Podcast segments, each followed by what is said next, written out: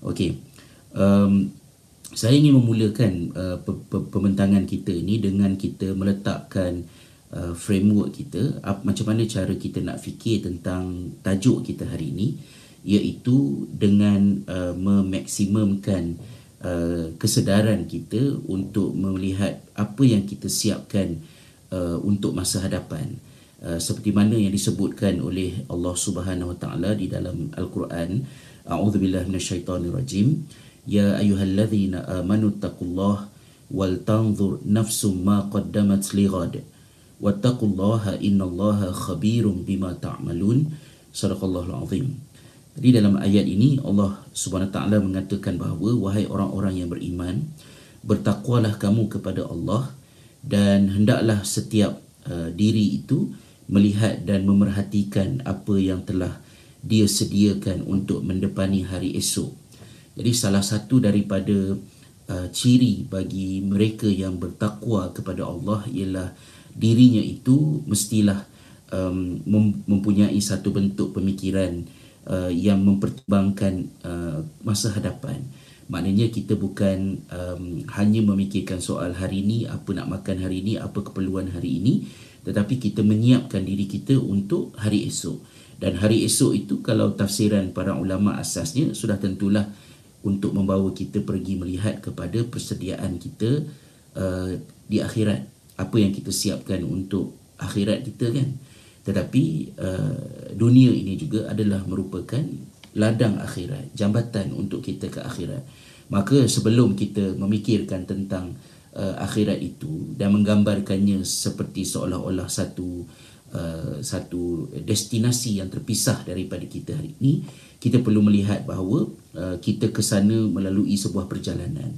Dan perjalanan itu persiapan untuk hari esok itu bukan hanya untuk diri kita sebagai individu tetapi sebagai ibu bapa sebagai pendidik kita juga perlu melihat apa yang kita sediakan untuk masa hadapan anak kita. Bagaimanakah mereka itu akan berfungsi pada satu masa di hadapan nanti yang mungkin pada masa itu kita wallahu alam kita tak tahu bila kita akan mati kan mungkin kita ada mungkin kita tidak ada. Tetapi mereka yang akan pergi ke masa hadapan tersebut. Jadi uh, konteksnya adalah konteks pendidikan dan juga keibubapaan thinking about the future what is the need yang ada pada pada hari ini. Jadi yang ini yang kita nak um, uh, lihatkan. Uh, sudah tentu ada banyak aspek ataupun ada banyak topik yang boleh dikupas. Bila kita sebut pendidikan keibubapaan topiknya memang luas.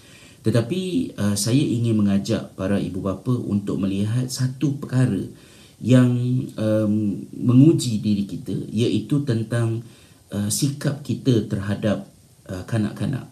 Dan bila kita bercakap tentang sikap kita terhadap kanak-kanak uh, ibu bapa ada ada sudutnya dan guru juga ada tanggungjawab dan sisi pandangnya juga. Ia ada sesuatu yang dikongsi bersama. Kita lihat misalnya di dalam uh, sepotong hadis yang uh, me- me- me- berkaitan dengan hal ini kata Nabi sallallahu alaihi wasallam laisa minna man lam yarham saghirana wa ya'rif haqqa kabirina uh, kata Nabi sallallahu alaihi wasallam bukanlah ya, daripada kalangan kami orang yang tidak mengasihi ya, kanak-kanak kita dan tidak mengenal hak ataupun mengiktiraf hak orang tua kita. Jadi di sini ada ada dua dimensi dan apabila disebutkan laisa minna di dalam uh, mana-mana hadis laisa minna itu bermaksud Nabi SAW menyatakan bahawa orang yang tak buat apa yang disebutkan di dalam uh, kenyataan seterusnya adalah orang yang tidak mengikut jalan Nabi SAW yang tidak mengikut sunnah baginda sallallahu alaihi wasallam. Mungkin kalau dalam bahasa Melayunya dia bunyi kasar sikitlah orang kata macam nabi tak mengaku umat kan. Tapi it means that um, ia sebagai satu peringatan yang besar dan dia bersangkutan dengan soal uh, cara hidup ya kerana uh, tidak mengikut cara itu adalah maksudnya tak ikut teladan daripada Nabi SAW. Jadi antaranya ialah kata Nabi SAW ialah tentang sikap kita terhadap kanak-kanak dan juga sikap kita terhadap orang tua. Mungkin hadis ini um, diberikan lebih perhatian pada bahagian yang kedua tentang soal tanggungjawab kanak-kanak, anak-anak untuk menghormati orang tua. Tetapi nampak macam ada hikmahnya jugalah kerana sebelum baginda SAW membicarakan tentang soal uh, hak orang tua-tua untuk mereka itu dihormati uh, dan juga dijaga kebajikan mereka ia bermula dengan bahagian yang pertama iaitu um, mengasihi kanak-kanak dalam bahasa mudahnya sebelum kita fikir nak anak-anak hormat dan sayang kita dia kena bermula dengan kita sayang mereka. Dan um, bila Rasulullah SAW sebutkan perkataan lam yarham yang belum ya mengasihi bermakna um, nasihat Nabi SAW ini juga boleh difahami uh, bahawa ia adalah satu usaha untuk membuat perubahan maknanya di zaman Nabi SAW itu juga wujudnya fenomena di mana uh, ada sikap tertentu yang datang daripada budaya yang tidak mengasihi kanak-kanak dalam bentuk yang Nabi mahu. Misalnya ada di dalam uh, sirah baginda SAW, Rasulullah menegur uh, seorang uh, sahabat yang apabila dia nampak Rasulullah mencium kanak-kanak, dia kata dia ada ramai anak, dia ada 10 anak kalau tak silap saya dan dia tidak pernah mencium sesiapa pun daripada uh, kalangan mereka. Uh, dan perkara itu telah menimbulkan uh, reaksi Uh, bantahan daripada Nabi SAW dan Rasulullah uh, menyatakan perkara ini bukan daripada kalangan kami orang yang tidak uh, mengasihi kanak-kanak. Jadi um, hal ini apa implikasi dia kepada um, soal pendidikan, kepada soal polisi atau cara dalam masyarakat supaya kita boleh besarkan skop dia. Dia bukan hanya tentang soal tuan, puan dan anak tuan dan puan ataupun cikgu dan anak murid cikgu beberapa orang yang ada dalam kelas tu tetapi dia juga menggambarkan nilai kepada sebuah masyarakat uh, saya sangat tertarik dengan um, komentar yang dibuat oleh uh, Rosenthal ya, ketika mengulas tentang soal uh, kedudukan kanak-kanak di dalam Islam. Kita nak faham tentang uh, bagaimanakah kanak-kanak hidup dalam sejarah. Ini adalah satu permintaan yang uh, demand yang tinggi. Sebab bukan mudah untuk kita memahaminya kerana uh, perbahasan tentang kanak-kanak kehidupan mereka. Mereka ni kena kotan ke mereka ni kena pukul ke mereka disayangi ke adalah something yang um, datanya ber, bertebaran ber, berterabur di sana sini dan kita tidak banyak uh, maklumat untuk menceritakannya dan ini adalah isu yang penting kerana kalau kita tidak ada maklumat tentang hal ini uh, dia boleh menyebabkan kita membayangkan dengan bayangan yang salah terhadap kanak-kanak kehidupan termasuk pendidikan mereka di dalam sejarah. Jadi bila kita baca tentang Imam Al-Ghazali, kita baca tentang Imam Syafi'i, kita mula menggambarkan um, oh Imam Al-Ghazali ni, Imam Syafi'i ni adalah uh, tokoh-tokoh yang begitu hebat, mereka menghafal Al-Quran pada usia yang kecil uh, dan kemudian mereka menjadi uh, tokoh yang begitu penting membangunkan tamadun. So kita pun nak anak kita jadi Imam Ghazali, kita nak anak jadi kita macam Imam Syafi'i dan kita terlupa um, untuk menyoal adakah semua umat Islam, semua kanak-kanak uh, di dalam sejarah itu cara mereka belajar, pengalaman pembelajaran mereka, kepintaran mereka adalah seperti Imam Al-Ghazali, Al-Syafi'i dan sebagainya ataupun adakah Imam Al-Ghazali, Al-Syafi'i dan dan ilmuan-ilmuan Islam yang kita kenal itu adalah merupakan exceptional cases. Jadi kita tidak boleh menjadikan apa yang dibuat oleh uh, Imam uh, apa yang diterima ataupun yang terjadi kepada Imam Al-Ghazali, Imam Syafi'i itu sebagai satu model pendidikan untuk semua budak uh, di sekolah kita dan kita paksa dia untuk diterima dengan menggambarkannya pula sebagai pendidikan Islam. So it's very um, critical uh, isu uh, untuk kita tidak meneruskan angan-angan ini dan kita memahami sebenarnya kanak-kanak hidup macam mana. Uh, dan kajian-kajian yang dilakukan uh, banyak yang dilakukan oleh ilmuan barat sebenarnya yang membaca karya-karya klasik Islam dan cuba mengeluarkan maklumat-maklumat supaya kita dapat sedikit gambaran budak-budak zaman dulu ni hidup macam mana. Dan kenapa soalan ini penting sebab kata Rosenthal uh, in order to gain an understanding of the concept of the world and of man that prevails in a given civilization, uh, it is quite useful to observe the attitude of the representatives of that civilization toward the child.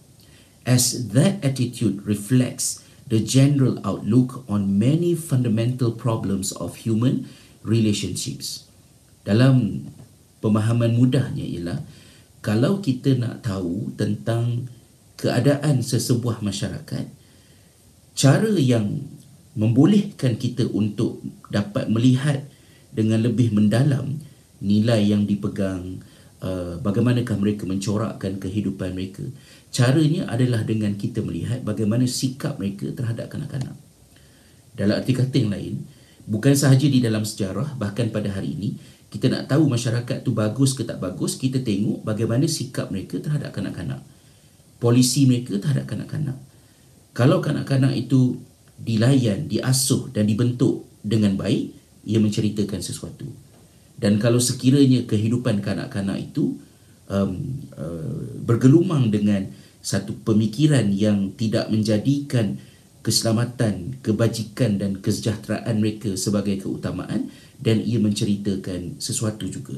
Sama seperti apa yang disebutkan uh, di dalam uh, satu jurnal yang berkaitan dengan psychohistory ada disebutkan di sini eh, dia kata it is not economic class nor social class but psycho class iaitu uh, shared child rearing modes that is the real basis for understanding motivation in history rather than history being mainly about adult men's activities you will see how history is first determined in families by women and children as well as by men and only later on reflected in adult public activities. Yang menentukan sesebuah masyarakat itu bukanlah soal peperangan, pemimpin, tokoh seperti mana impression yang selalu kita dapat bila kita baca sejarah Islam kan yang menggambarkan uh, yang, yang yang menceritakan tentang uh, siapa jadi pemimpin, perang apa, siapa yang jatuh tetapi uh, bagaimana kehidupan kanak-kanak uh, tak banyak. Uh, syukur alhamdulillah kita sebagai umat Islam daripada hadis-hadis Nabi sallallahu alaihi wasallam kita ada um, um, maklumat-maklumat yang menunjukkan tentang bagaimanakah sikap dan layanan Rasulullah SAW kepada kanak-kanak. Tetapi selepas zaman Nabi SAW, macam mana pula? Uh, dan selain daripada Rasulullah SAW sendiri, macam mana pula? Saya teringat uh, dalam wacana saya di media sosial uh, dan terima kasih kalau ada ibu bapa yang mengikuti perkongsian saya di halaman Uh, facebook.com slash Hasrizal Abu Jamil ataupun My Learning Journey kerana setiap hari saya mewacanakan dan menulis sesuatu berkaitan tentang uh, hal ini um, saya terkejut ya apabila ada um, guru yang uh, mengambil sikap yang berkeras dan berkasar terhadap uh, kanak-kanak menggambarkan bahawa saya kasar sebab uh, saya ini adalah watak Omar uh, bin Al-Khattab. Maknanya seolah-olah dia mengikut sunnah Khulafa Ar-Rashidin. Uh, saya ini mengambil jalan Umar untuk saya jadi garang cengih dengan dengan budak-budak. Sehingga dia mengabaikan pandangan Umar bin Al-Khattab sendiri terhadap watak dirinya. Kerana kalau kita baca tentang biografi kehidupan Umar bin Al-Khattab Umar bin Al-Khattab itu juga ada menyuarakan kekesalan beliau terhadap uh, pengalamannya sebagai kanak-kanak kerana dia dibesarkan oleh seorang bapa um, Al-Khattab itu yang sangat keras dan selalu memukul beliau yang menjadikan watak beliau seperti yang kita kenal itu. Bermakna Umar Umar sendiri uh, melakukan reflection ke atas uh, pendekatan dirinya dan itu bukan merupakan sesuatu yang sewenang-wenangnya untuk kita nak kata oh saya garang saya nak tampar budak ni saya nak jerkah dia sebab saya Umar ha, ya ini adalah percakapan uh, ibu bapa ataupun guru yang jahil. Saya terpaksa guna perkataan itu kerana kita tidak bersungguh untuk menyandarkan uh, dapatan kita kepada kepada maklumat sebenar daripada sejarah. Jangan ya sewenang-wenangnya untuk kita fikir begitu. Jadi dalam kajian ini um, Lady Moss ini saya tak tahu uh, sebutan betul ke tidak mengatakan bahawa if you want to understand a society it is not about economic class and not about social class but it's about psycho class iaitu ibu bapa dalam masyarakat tersebut cara mereka mendidik anak-anak guru-guru dalam masyarakat tersebut cara mereka menjaga menyampaikan pendidikan kepada anak-anak macam mana that tells us the real story about the values in the society jadi um, hal ini yang kita nak uh, berikan uh, sedikit perhatian. Jadi bagaimanakah sikap uh, masyarakat terhadap kanak-kanak dalam sejarah? Macam saya sebutkan tadi, benda ni adalah satu soalan yang susah eh. Susah untuk kita nak dapat maklumat kerana kita kena menggalinya. Um, antara kajian yang dilakukan ialah kajian yang dilakukan oleh uh, Avner uh, Gilaldi. Saya tak tak tak pasti sebutan dia uh, betul ke tak betul. Uh, di dalam buku dia Children of Islam Concepts of Childhood in Medieval Muslim Society. Saya tak tak ada jumpa buku lain yang seperti buku beliau ini dan uh, ini adalah merupakan uh, tesis yang di, datang daripada University Tel Aviv. Um, di Tel Aviv ya kajian yang dilakukan dan di dalam kajian tersebut didatangkan daripada kitab-kitab daripada hadis Nabi SAW daripada ayat Al-Quran daripada uh, catatan-catatan para ulama menceritakan tentang uh, bagaimanakah sikap uh, terhadap kanak-kanak pada suatu ketika. Kenapa maklumat ini penting? Sebab bila kita sebut uh, kita kena menyantuni kanak-kanak. Bila kanak-kanak uh, nakal buat perangai pendekatannya bukan dengan menjekah mereka bukannya dengan menakutkan mereka apatah lagi dengan uh, corporal punishment dengan dengan uh, merotan mereka sesuka hati dengan menampar mereka libah dengan tali pinggang balik balik daripada pejabat stres lepaskan stres kepada uh, anak-anaknya dengan memarah mereka uh, kemudian bila kita tegur tentang perkara ni reaksi yang banyak saya dapat di social media ialah um, memanjakan kanak-kanak ini adalah cara barat. Uh, memanjakan budak-budak ini adalah cara yang yang yang bukan cara Islam. Sebab kita orang Islam ini kita kena uh, berjiwa tegas um, uh, pahlawan. Itu andaian kita. Bila kita buka di dalam uh, kajian-kajian bagaimana Al-Ghazali uh, di dalam kitab uh, Ihya membicarakan tentang corporal punishment tentang soal merotan sebab ada berlaku di zaman Al-Ghazali budak kena pukul dengan bapa sampai mati. Ya dan bagaimanakah teguran yang dilakukan oleh um, uh, ilmuan-ilmuan Islam ini terhadap uh, sikap kita dalam uh, menyantuni kanak-kanak artinya um, kita kena kalau kita baca karya yang ditulisnya dalam uh, Children of Islam ni antaranya kita akan dapati bahawa uh, ulama-ulama dulu berjuang untuk mengingatkan masyarakat mendidik masyarakat agar pendidikan keibubapaan dijalankan dalam bentuk dalam satu proses pembentukan. Bukannya uh, dalam bentuk yang kita kenal dalam dalam masyarakat kita pada pada masa ini. Jadi uh, bila saya um, 10 tahun yang lalu menghantar anak saya masuk ke sekolah khalifah itu benda besar yang saya belajar daripada sekolah khalifah untuk mengubah keibubapaan saya. Saya tidak dibesarkan oleh ibu bapa yang uh, menampar, merotan ke menjekah saya. Tetapi kerana tekanan hidup uh, di Malaysia pada masa tersebut bila umur kita awal 30-an, kita stres, kita uh, masalah kewangan, uh, rumah tangga kita masih di peringkat untuk uh, untuk stabil uh, uh, dan anak-anak masa kecil macam-macam kerenah mereka um, kita juga boleh jadi violent. Uh, kita um, kita uh, mungkin menggambarkan orang yang mendera anak-anak itu adalah daripada orang yang rendah pendidikan, orang yang duduk rumah setinggan contohnya. Tapi not necessarily. Actually setiap seseorang uh, adalah adalah um, candidate untuk menjadi abuser kepada kanak-kanak bila kita lost tempered, bila kita tidak faham bagaimanakah proses uh, emosi kawalan diri kita ketika kita berurusan dengan uh, dengan kanak-kanak. Jadi kita kena um, uh, saya tak nak perincikannya tuan perempuan boleh tengok di uh, halaman Facebook uh, saya ataupun di blog safislam.com saya sentiasa kongsikan daripada semasa ke semasa perbahasan. Malah Ibnu Khaldun juga menekankan tentang bahayanya apabila kanak-kanak uh, dibentuk dengan kekerasan. Bila kanak-kanak dibentuk dengan kekerasan budak-budak ini akan menjadi orang yang lemah jiwanya, lemah motivasinya. Dan ini adalah perkara-perkara yang saya terokai dan saya cari selama saya duduk di Finland ini sebab saya nak faham kenapa di sebuah negara seperti Finland yang tidak bertuhan, yang tak ada agama, tak ada Quran, tak ada hadis, tetapi kadar jenayahnya rendah. Trust boleh wujud. Cikgu-cikgu tak ada pancat. Pukul berapa nak datang sekolah, pukul berapa nak balik, tidak dipantau. Tetapi cikgu-cikgu boleh dipercayai dan mempercayai. Kenapa jadi macam tu? Sekolah-sekolah di Finland ini tidak tidak pagar, tidak CCTV, tidak ada pengawal keselamatan. Budak-budak pergi sekolah jalan kaki. Kenapa trust itu wujud? Kenapa naik kereta api di Helsinki tidak ada um, check in, check out tiket tetapi memberikan kepercayaan kepada orang untuk ikut undang-undang. Saya cuba memahaminya. Adakah dia datang daripada agama? Dia tak datang daripada agama. Tetapi bila kita dalami lagi, terutamanya bila kita tengok daripada aspek sejarah, kita dapati bahawa punca perkara itu uh, terjadi salah satunya adalah berbalik kepada uh, psikososial tadi.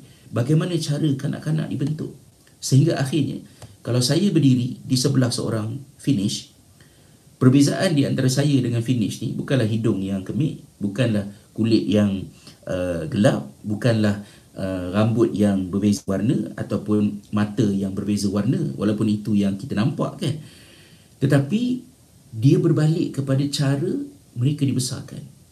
Walaupun mungkin mereka mabuk pada Friday night walaupun mungkin uh, mereka ini um, uh, berzina mereka ini mengadakan hubungan di luar nikah tetapi as individual saya tak sama dengan seorang finish kerana finish ini adalah orang yang daripada kecil apabila mereka dibesarkan mereka di, dilindungi daripada trauma.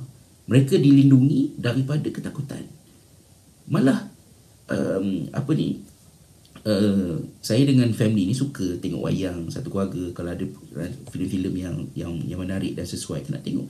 Tapi banyak kali even sampai sekarang kami tak boleh pergi tengok wayang. Kerana ada filem-filem yang dalam kategori budak-budak suka tengok tapi saya tak boleh bawa sebab anak bongsu yang usia 10 tahun ni tak boleh tak tak boleh masuk tidak dibenarkan akan ditahan oleh um, Pak Gad kalau sekiranya um, tidak mencapai had umur yang di, di, ditetapkan untuk dilindungi daripada exposure kepada violent uh, exposure kepada apa-apa yang boleh meninggalkan kesan uh, negatif ke atas diri mereka maka mereka menjadi individu yang bila mereka dewasa mereka berbeza.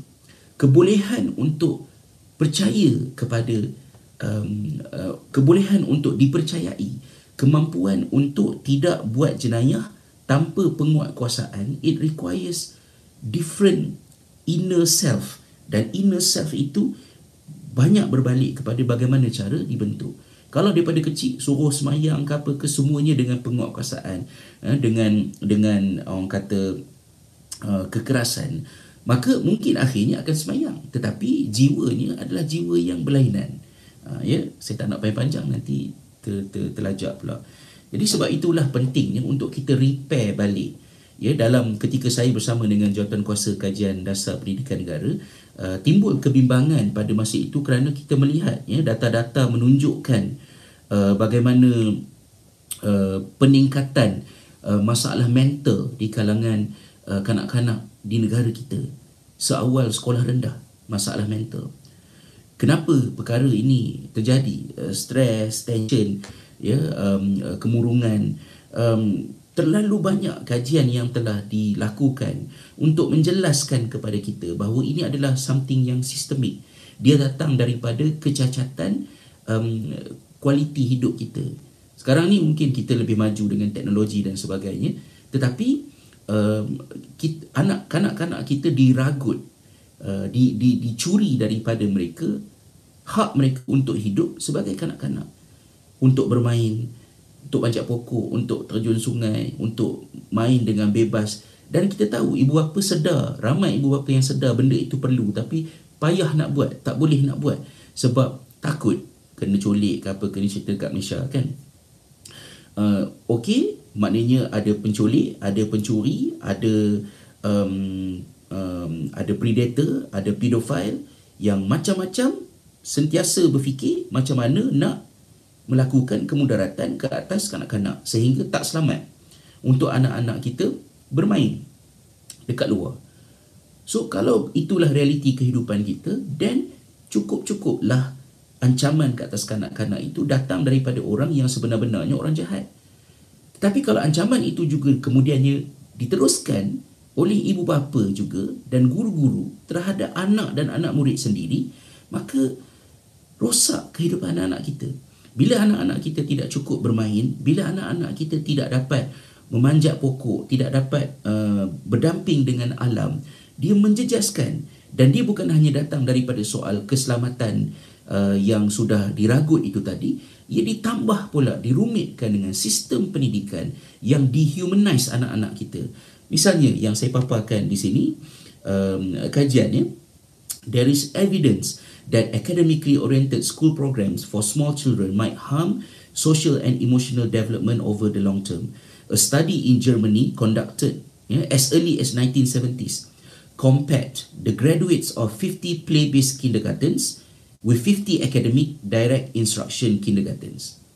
Ha, ya, yang nombor 17 tu datang daripada um, apa ni uh, quoting daripada uh, Dellingham uh, Science 1992 students who attended the academically oriented kindergartens showed short term academic gain. Budak-budak yang umur 3 tahun 4 tahun 5 tahun 6 tahun kita dah desak mereka supaya menguasai membaca menguasai menulis. Um, of course dalam konteks Malaysia alasannya adalah sebab darjah satu dah nak kena bina ayat dah nak kena buat semua jadi kita kena pastikan anak-anak kita umur 4 tahun 5 tahun 6 tahun tu dah dapat menguasai membaca dan sebagainya. Mereka ini showed short term academic gains yes bila kita paksa sebahagian daripada mereka dapat melakukannya dan nampaklah hasilnya but by grade 4 bila masuk darjah 4 these students were performing significantly worse than students from play-based kindergartens. Baru 10 tahun dah tak minat belajar. Baru 10 tahun dah tak suka membaca walaupun tahu membaca. Ya. Yeah?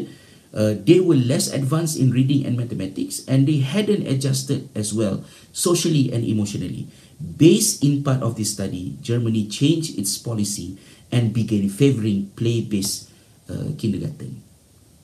Yeah.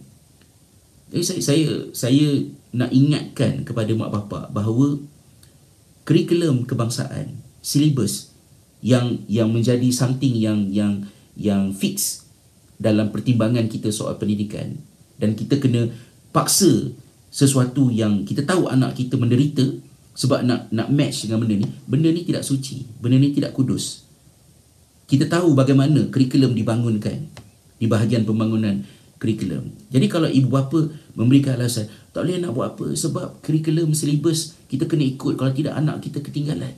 Ketahuilah bahawa ada masalah dekat situ. Yang suci bukan kurikulum. Yang suci adalah fitrah anak-anak kita. Mengapa fitrah anak-anak kita itu dirosakkan untuk memenuhi kehendak kurikulum yang problematik ini.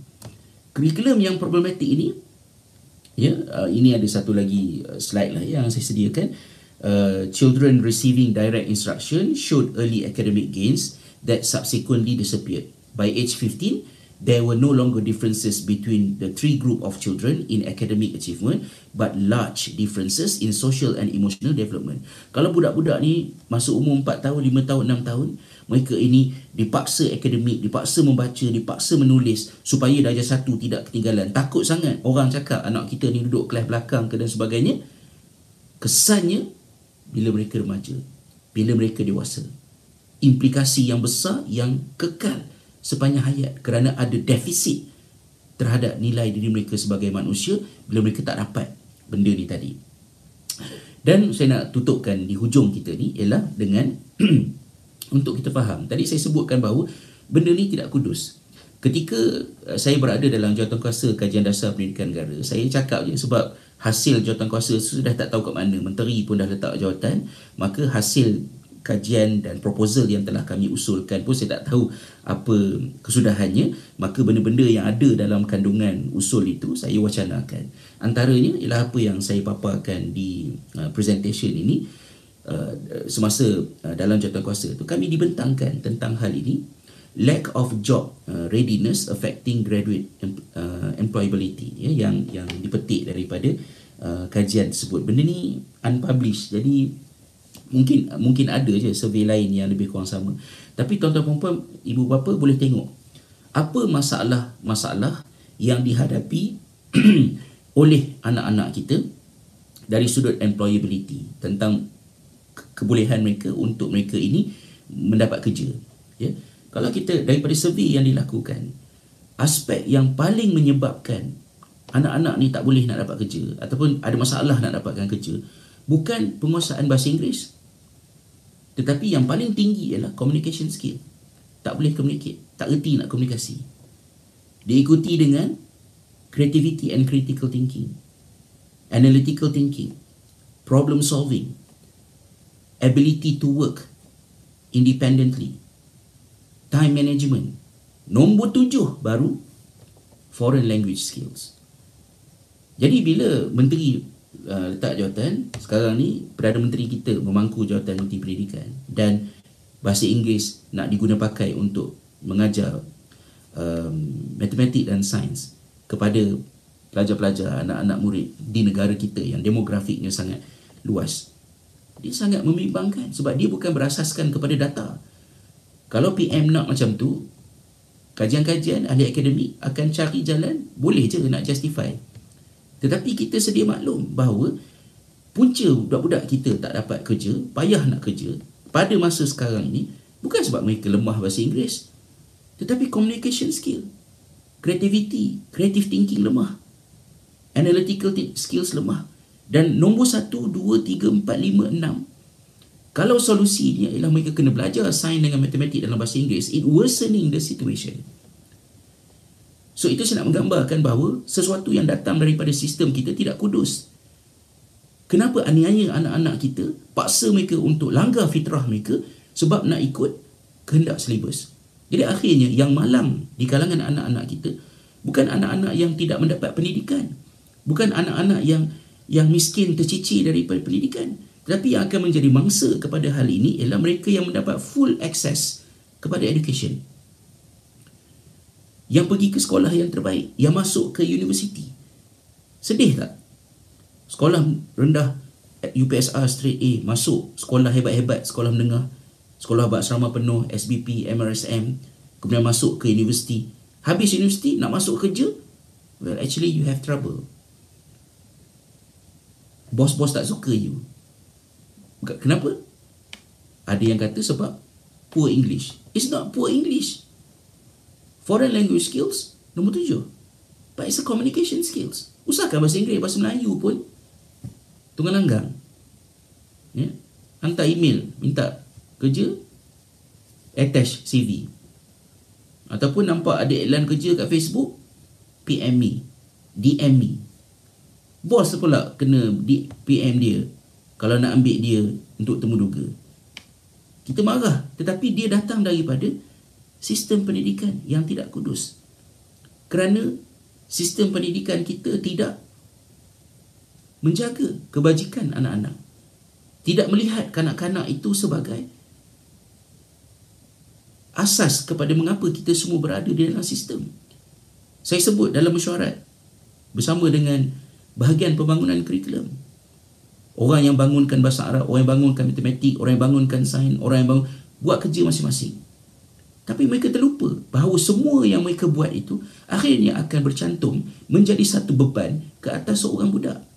So you have to imagine in the middle of our meeting room, there is a child yang ada fear, yang ada keinginan untuk bermain, yang nak tidur, yang nak gembira, yang nak seronok. Tetapi semua orang dewasa ni bincang apa yang kita nak sumbat dalam kepala budak-budak ni.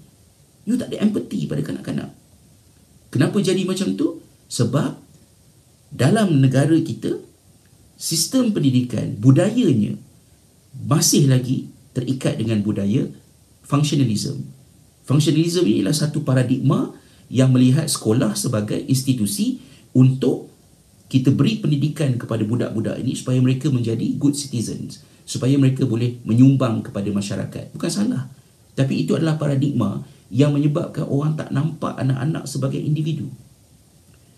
They rarely see children as individuals. Hence, individual needs, individual struggles are never the priority.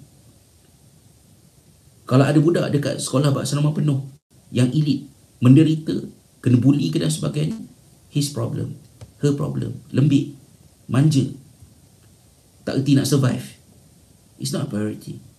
Because it's not individuals. It's a bunch of children that need to be educated. That is the paradigm. Dan kerana itu, kita melahirkan individu-individu yang bermasalah. Maka ibu bapa dalam memikirkan tentang hal ini, how do you plan your children's education future?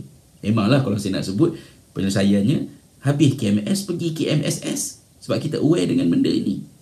Ha, tapi terpulanglah kepada ibu bapa kan ini bukan marketing KFSS dua entiti yang yang sama kan sekolah rendah dengan sekolah menengah. Tapi poin saya ialah what do you want for your children? Think back. Muasabah itu sajalah ya. Tak ada dah hujungnya. Jadi saya uh, pergi kepada uh, Slido dan saya buka uh, ruang. Uh, kalau sekiranya ada persoalan-persoalan yang uh, ingin ditimbulkan oleh dia ada tiga soalan di sini yang saya cuba tengok. Uh, apa pandangan ustaz tentang kebanyakan individu yang berpegang dengan aku dulu kena rotan boleh je jadi manusia? Ini sangat famous lah. Berlambak-lambak dekat Facebook saya kan. Um, jawapannya saya rasa very straightforward kan. Anda anda anda bukan manusia aku dulu kena rotan boleh je. Manusia memang nak jadi manusia tapi jadi manusia yang cacat.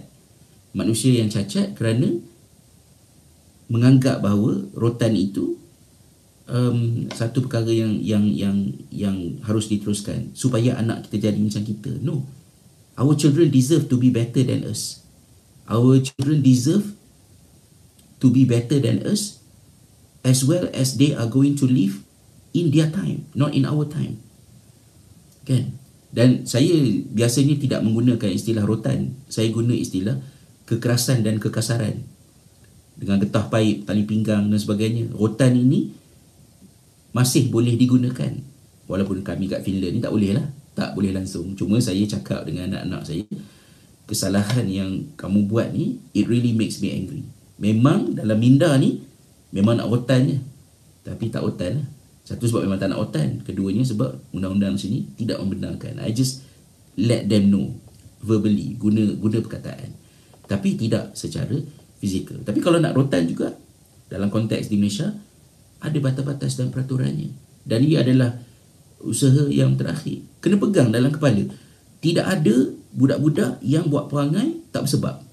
Sama ada sebagai mak bapak ataupun sebagai cikgu. Kalau mereka buat perangai, ada sebab. Dan ada sebab itu, kalau kita boleh address sebab itu, pergi kepada akarnya, then we can get something from it. Tapi kalau terus saja pergi kepada rotan sebagai result, it doesn't solve the problem.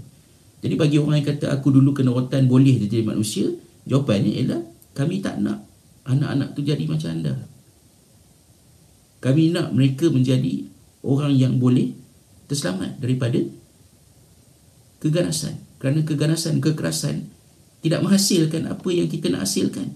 Kalaulah rotan itu bagus 20 tahun dulu, kita tak pening sekarang ni dengan masalah mental, dengan perangai masyarakat kita, netizen yang macam kena rasuk dengan setan ya, dalam memberikan komen.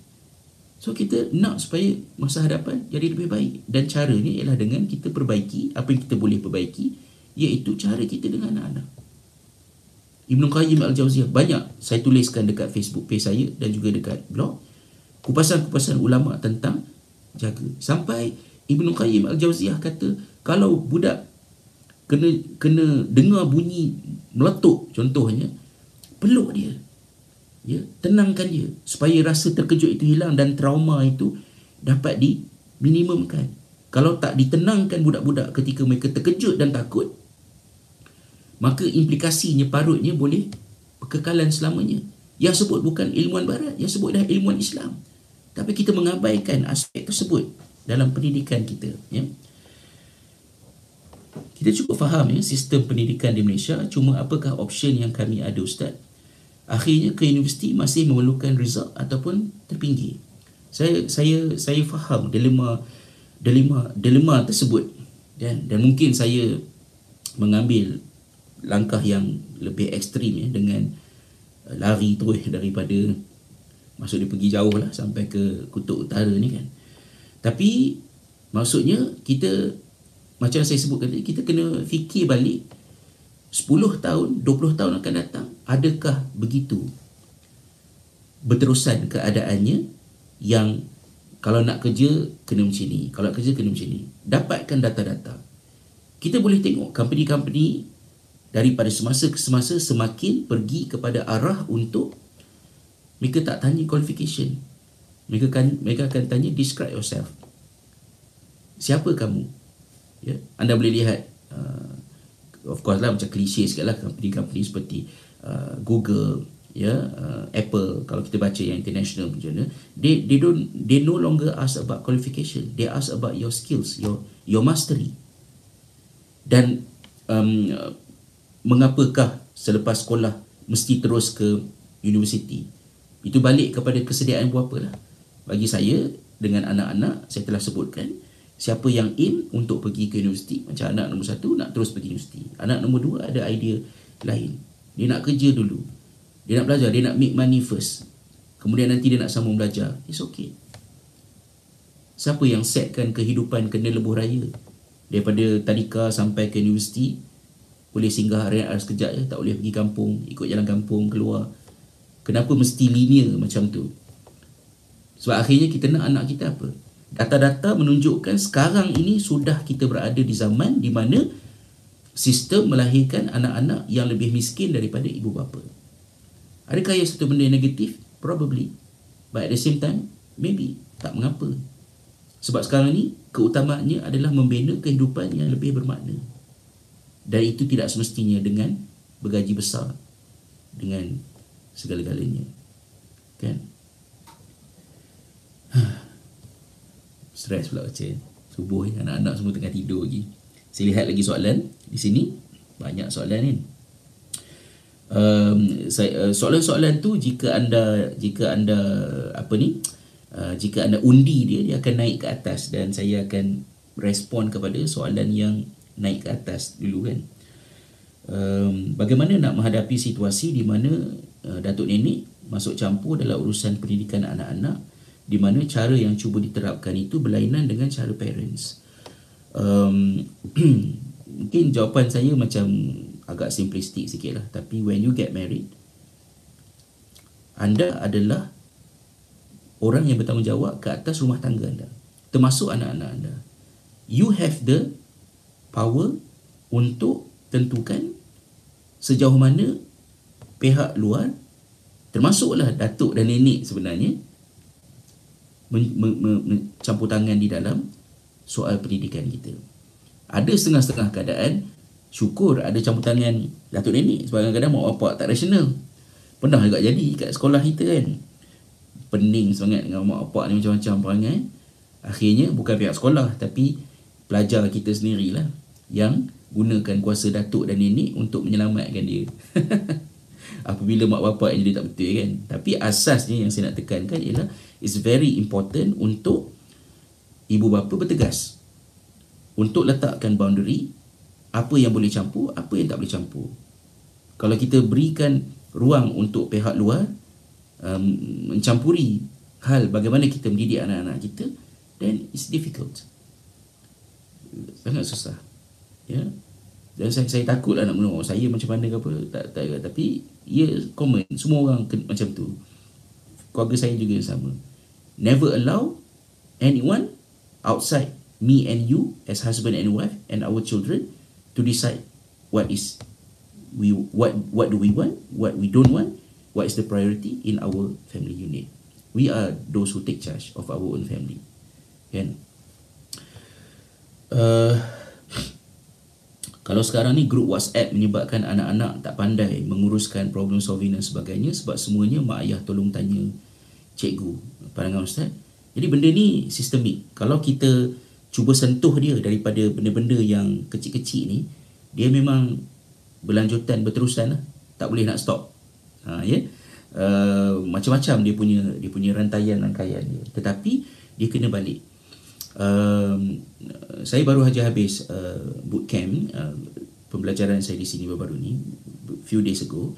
Um, ketika kawan-kawan saya uh, peserta-peserta conference melawat sekolah finish mereka kata bahawa antara perkara yang menyebabkan mengapa sangat berbeza mereka rasalah diri mereka dengan pelajar-pelajar kat sekolah ni dan mereka tu adalah European.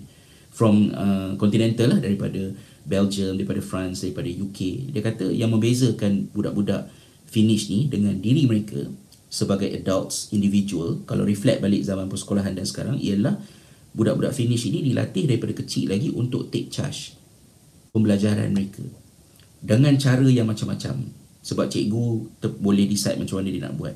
Macam anak saya yang kecil sekali tu cikgu punya cara ialah setiap minggu anak ni diberi pilihan untuk nak buat homework yang mana sebab uh, cikgu ajar banyak subjek kan so cikgu kata kalau ni ada matematik, English, uh, environmental studies contohnya ataupun behavior.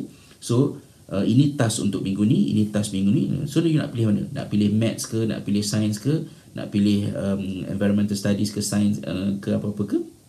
Pelajar pilih.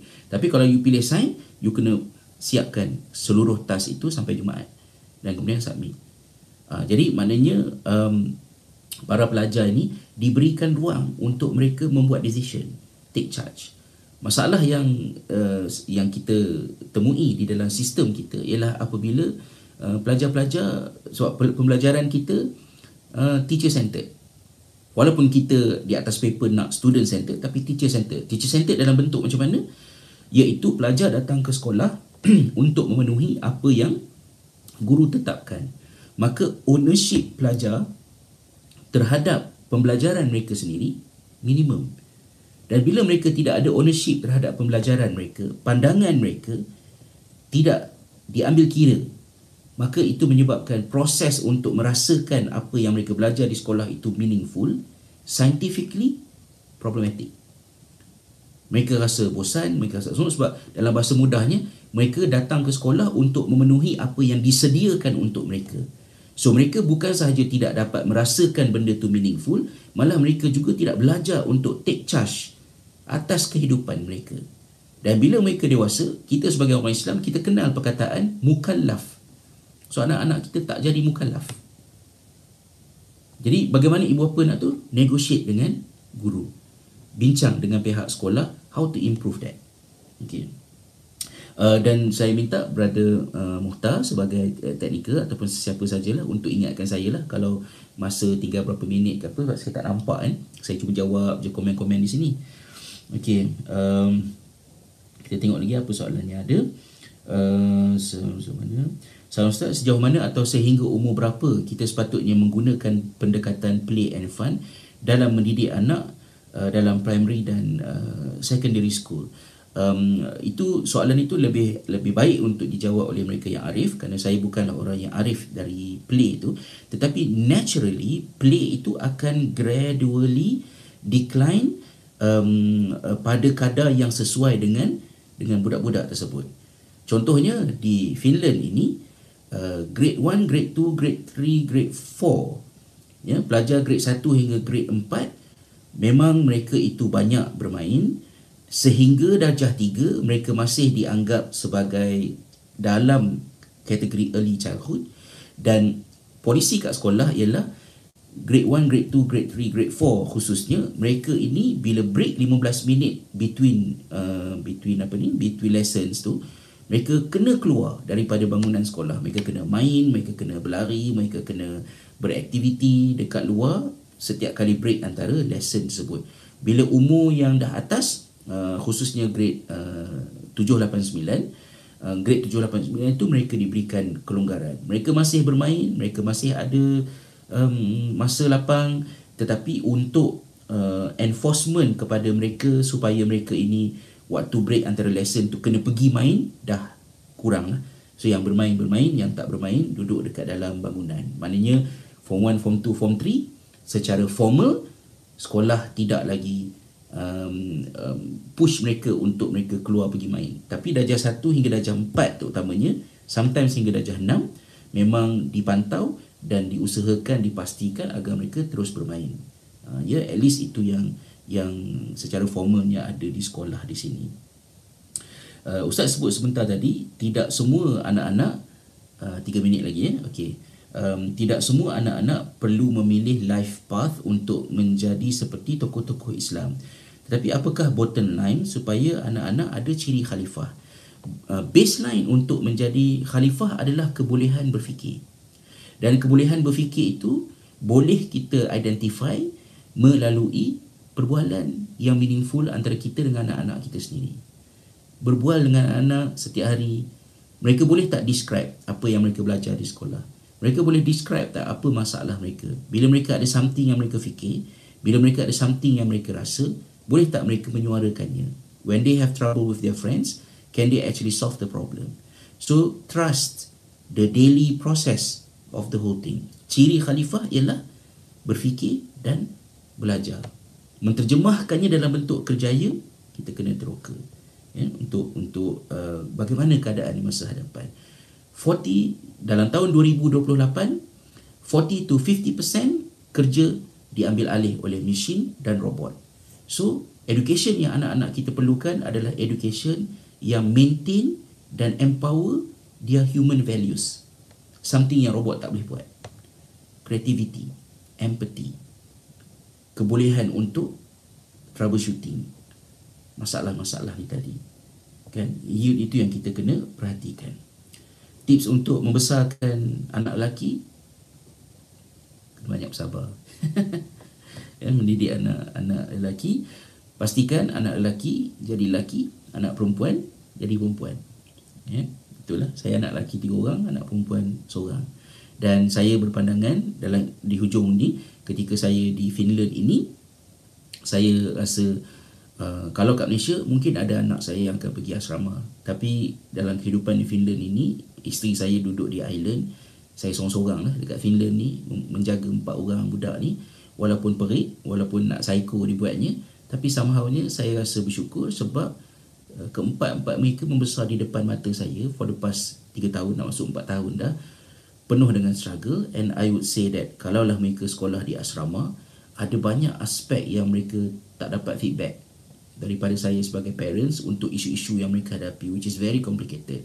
So please be there to continue and support our children's growth.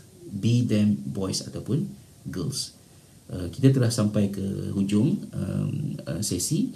Uh, saya ucapkan banyak terima kasih kepada ibu bapa atas uh, perhatian yang diberikan dan saya harap um, apa ni Uh, bersabar uh, apa ni terima kasih kerana bersabar dengan teknologi yang tidak optimize uh, kamera kat sini tapi saya pandang kat sini lepas tu presentation dekat sini.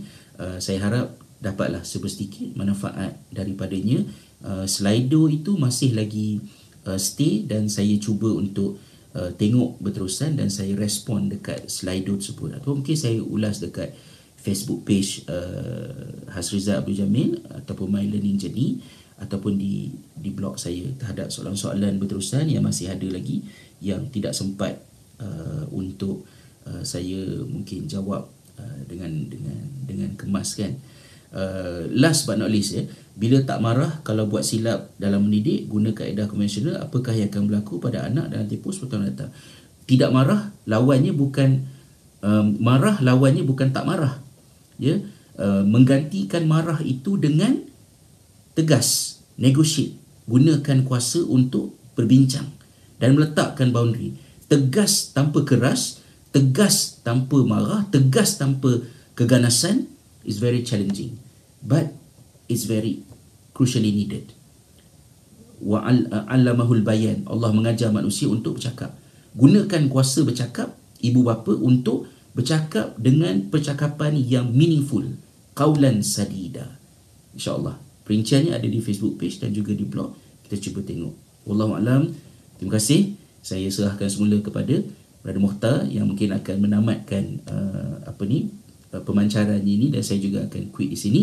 Terima kasih sekali lagi. Selamat berhujung minggu. Salam ukhuwah daripada saya di Finland. Jemputlah datang ke sini kalau panas kat Malaysia.